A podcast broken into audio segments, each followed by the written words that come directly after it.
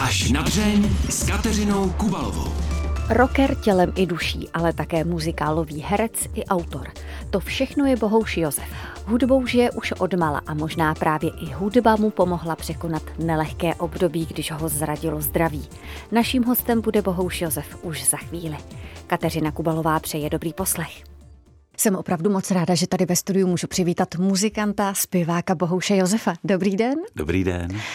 Já, když jsem se dívala na to, co všechno máte za sebou, co všechno jste zažil a zahrál, tak mám pocit, že vy jste takovým mužem mnoha tváří. Vy umíte hmm. řádit s kapelou na pódiu, ale také v roli zahrát a zaspívat v muzikálu. Ano. Ale úplně původně, ta prapůvodní vaše role měl být operátor živočišné výroby. je, je to, pravda, no.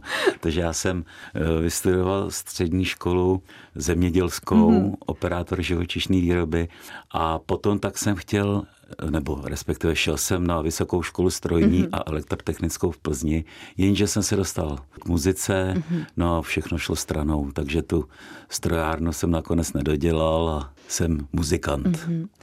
A vy jste opravdu chtěl toho operátora tehdy dělat, když jste se na ten obor hlásil? No, nebo to, to byla nějaká No byla to znouz, cesta? ano, hmm. znouzecnost, protože já jsem se původně hlásil na střední elektro, hmm ale já jsem měl špatný kádrový profil. I když jsem udělal mm-hmm. přijímačky, tak jsem se nedostal. Možná pro dnešní třeba studenty je to něco nepředstavitelného, ale jak člověk prožívá to, když se třeba vysní povolání mm. a teď hmm. mu někdo z hora řekne, a ne, a ty to dělat nemůžeš, protože no, tvůj dědeček měl ano krámek. Ano, přesně tak to bylo. No je to obrovský bezpráví. Hmm. Jo.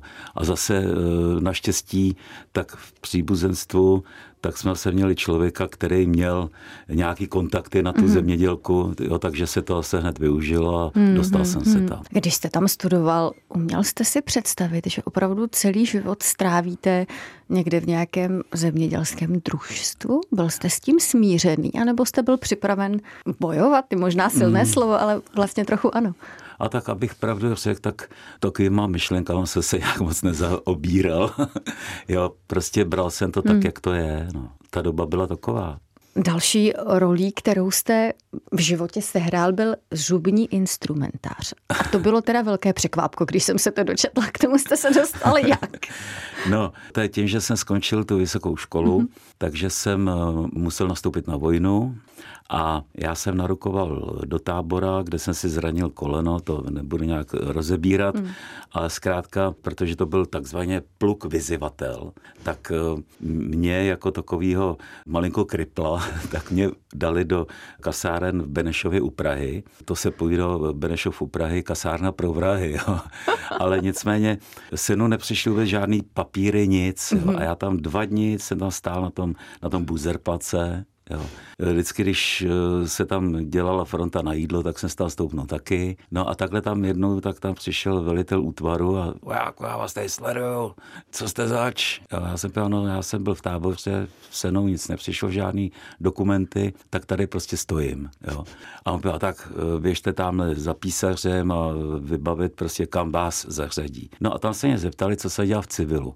A já jsem asi půl roku, než jsem šel na vojnu, mm-hmm. tak mhm. jsem dělal v plemenářském podniku kontrolu tučnosti mlíka v laboratoři. Mm-hmm. A já jsem povídal, no já jsem pracoval v laboratoři a teď se mi tam někdo zeptal, v nemocnici? Teď mě tak jako ťuklo, tak jsem byl, no jistě.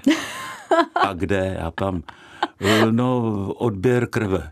Jo. A on, výborně, takže umíte píchat injekce, ošetřovna. takže jsem se dostal na ošetřovnu.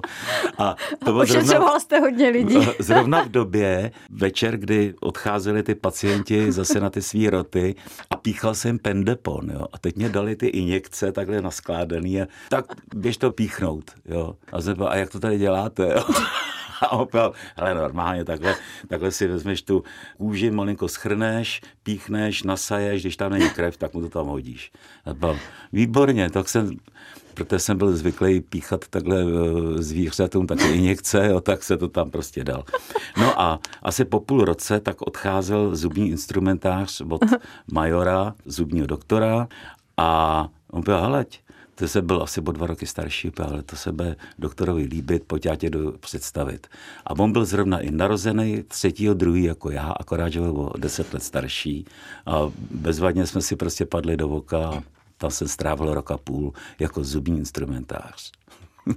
To byla jedna z neuvěřitelných historek muzikanta Bohouše Josefa. Pojďme teď s Bohoušem Josefem už tam, kde je opravdu doma, ano. a sice k hudbě. Jak jste se k ní dostal? Vy jste měl už doma nějaké hudebníky, rodiče, prarodiče? Tatínek, tak ten hrával na bubny, mm-hmm. takže to jsem tak nějak eh, zdědil po něm. Šel jsem na brigádu do pivovara, mm-hmm. kde pocházím z Plzně, kde jsem eh, si eh, vykutálel sudama peníze, abych si koupil první bicí soupravu za asi 1500 korun. No a tak jsem si to postavil v pokojičku a sám jsem začal se učit a tak to prostě bylo. No, no a potom jsme s kamarádem ze základky, tak jsme založili kapelu se jmenovala Laser. Zkoušeli jsme v garáži, no a potom tak jsme jezdili po zábavách a tak to všechno začalo. To byl nějaký, tuším, 87. rok. No, to byl spíš takový mm čtvrtý, pátý. Mm, no, ještě dřív. Víte, co já jsem si totiž říkala, my jsme před chvílí mluvili o tom, jak vám režim vlastně znemožnil studovat. Mm. A po muzikantech a kapelách eh, šel režim pochopitelně taky. Kdyby nebylo revoluce, myslíte si, že byste byl schopen v tom prostředí fungovat? Hmm. Třeba se trošku podřídit, anebo naopak jít proti a být odsouzen k tomu hrát někde, třeba jenom po těch garážích? No, tak oni to měli ošéfovaný, protože byly ty kulturní střediska, tam se museli dělat přehrávky, přehrávky jo, to je to všechno hmm. politický pohovory a takovýhle nesmysly. A jezdili jsme po zábavách, ale potom jsme měli kapelu Generál Bass hmm. a to byl asi fakt dva měsíce před revolucí, tak jsme udělali profesionální přehrávky. Jo, takže by nás asi čekala vlastně ta existence, že by jsme jezdili jako profesionální kapela. Jakou hudbu vy jste vlastně chtěl dělat, když jste začínal? No tak na tom Plzeňsku tam všichni byli odkojení ty muzikanti hard rockem, mm-hmm. jo, protože tam byla výhoda na Plzeňsku, že jsme mohli koukat na německou televizi, Jo, a tam byly ty hudební pořady, ty music ládny a tadyhle to. Takže tam jsme všichni byli nalepení a koukali jsme se, jak oni to hrajou. Takže to nás všechny inspirovalo. Co vás k hudbě táhlo? Ta možnost nějakým způsobem se vyjádřit, dát do těch tónů a do těch textů kus sebe. Hmm.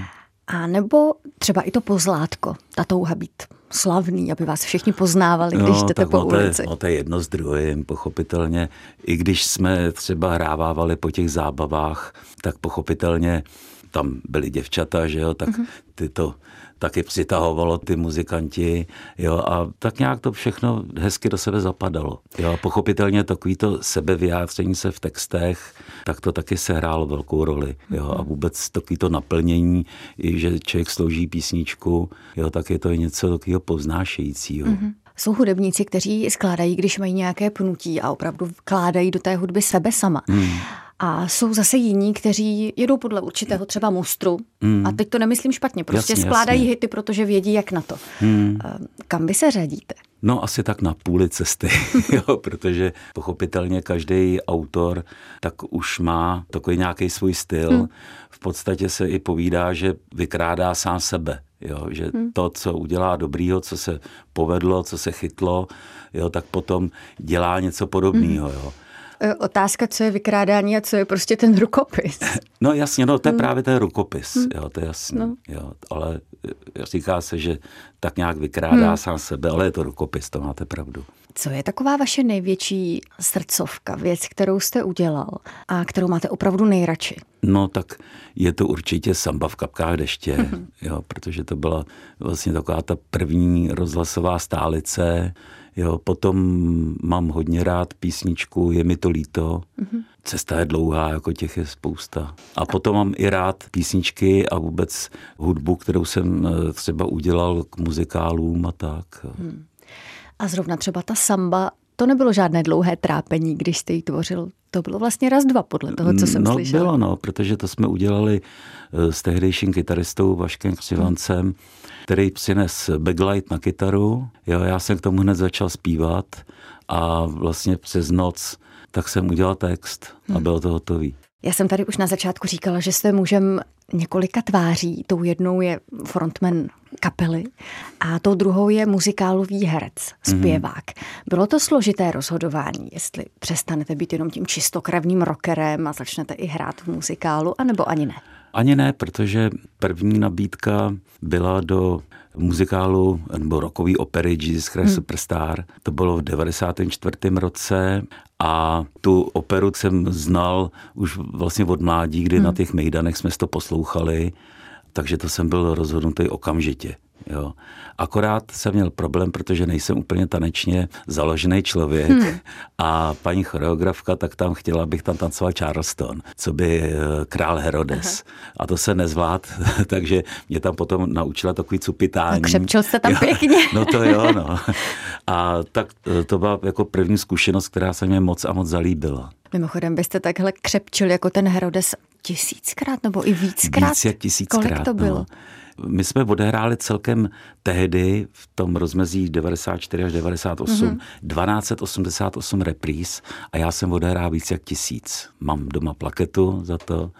No a k tomu ještě Aha. občas tak eh, zaskakuju v Karlíně. Mm-hmm Jezdíme s Otou Balážem velký koncerty, Jesus Christ Superstar, mm. jsme třeba před loni, nebo loni to bylo, tak jsme zahajovali filmový festival ve Varech. Mm. Jo, to bylo úplně nádherný, úžasný. Mm. To má vždycky úplně husí kůži.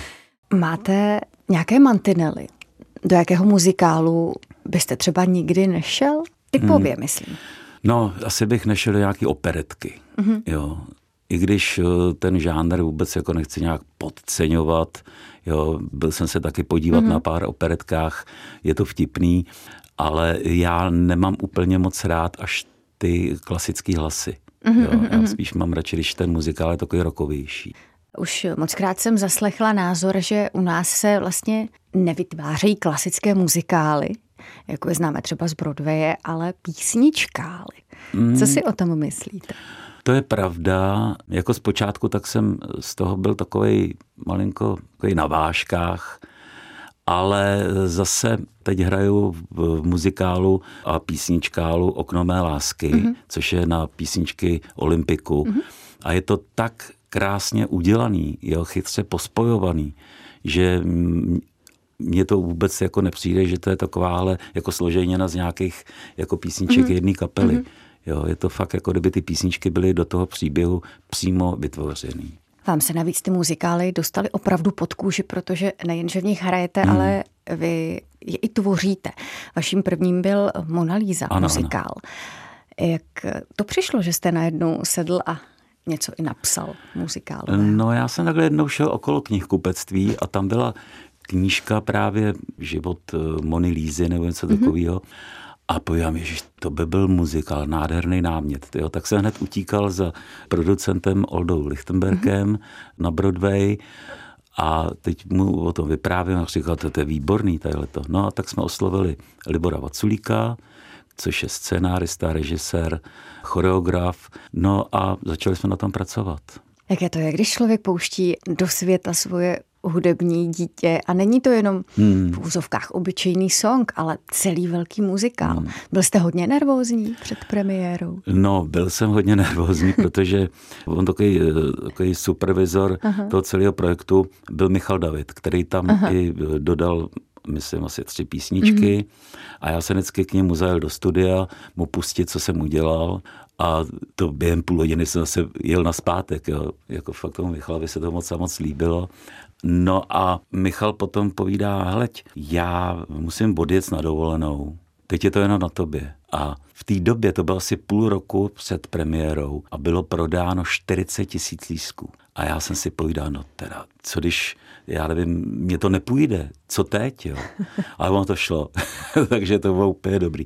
No a potom eh, já jsem tam hrál i hlavní roli, kde jsme se zrovna alternovali s Peťou Mukem. Mm-hmm.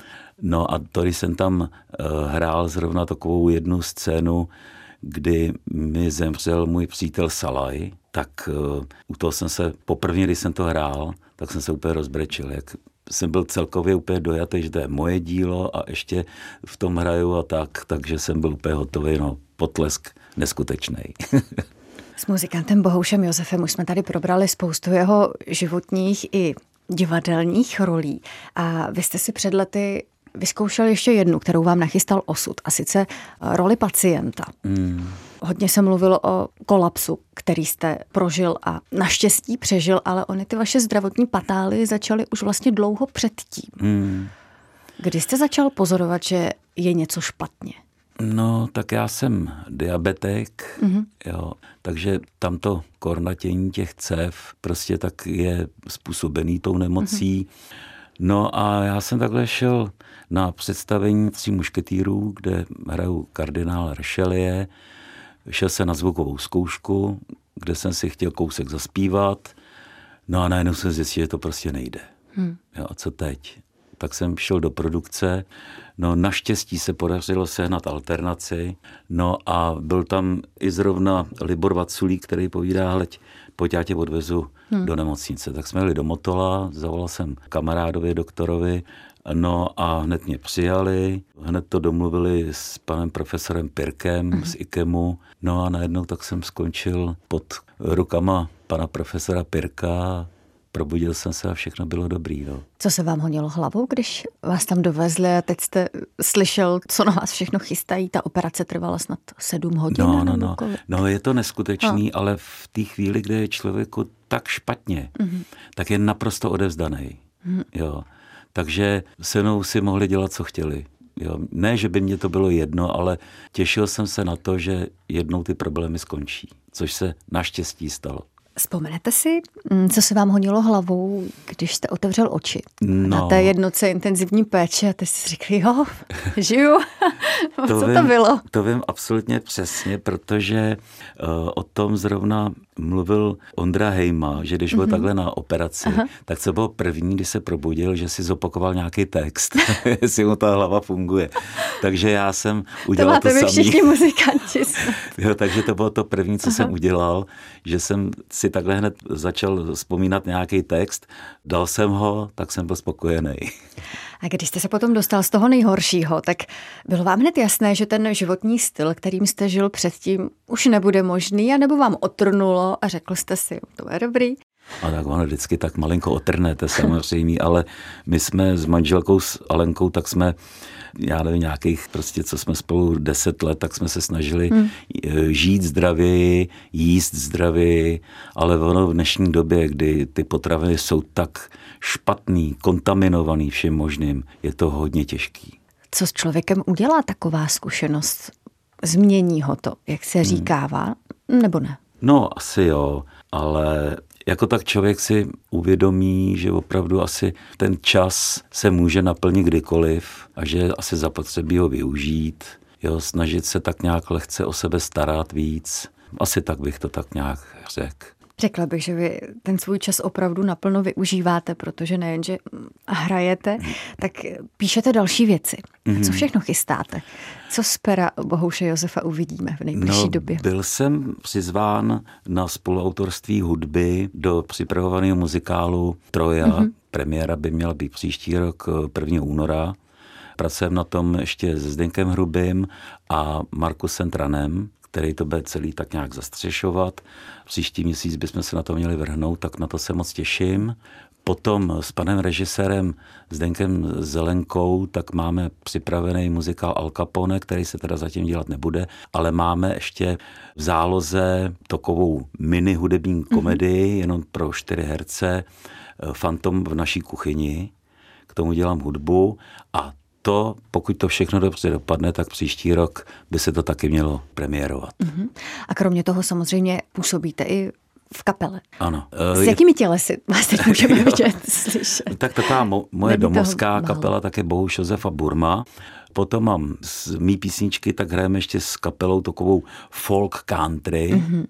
která se jmenuje Divoký prout. A potom ještě s kolegou Láďou Spilkou, tak jsme založili takový seskupení, Máme už jednu písničku nahranou a teď bychom chtěli na konci února nebo března jít eh, k Milošovi Dodovi Doležalovi do studia, uh-huh. kde jsme natočili tu první píseň a eh, pracovat na dalších. Vyhovuje vám tahle ta trošku možná roztříštěnost, nebo by bylo třeba lepší, kdybyste si pečoval jenom o jednu kapelu, se kterou byste výhradně hrál? Abych pravdu řekl, tak takhle mě to asi vyhovuje víc. Jo protože já uh, mám jednakrát, když je to takový všechno vyvážený, jo, když uh-huh. můžu hrát s kapelou, můžu být v divadle, jo, podílet se ještě na nějakých jiných projektech, jsem týmový hráč. Jo, uh-huh. A takhle mě to vyhovuje. Je pro vás hudba pořád to samé jako před 30-40 lety, když jste s ní začínal? Je a možná ještě víc. jo, to je... Co je pro vás tady hudba? Tak hudba je prakticky všechno. No. Záliba, výdělek, jo, odreagování se, jo, být mezi kamarádama, mezi přátelama, to je prostě pro mě hudba. A navíc moje žena Alenka také mě tady v tom velkou oporou, jo, protože sama má muziku moc ráda a hlavně divadlo, tam má daleko větší přehled o divadle než já. Je hudba i určitá třeba možnost ze sebe dostat něco špatného? Uchylujete se k ní, když je vám opravdu třeba smutno nebo mm, máte já, vztek? No, tak eh, je jasný, že když si pustím něco oblíbeného, tak eh, se mě na duši okamžitě udělá hezky. Jo.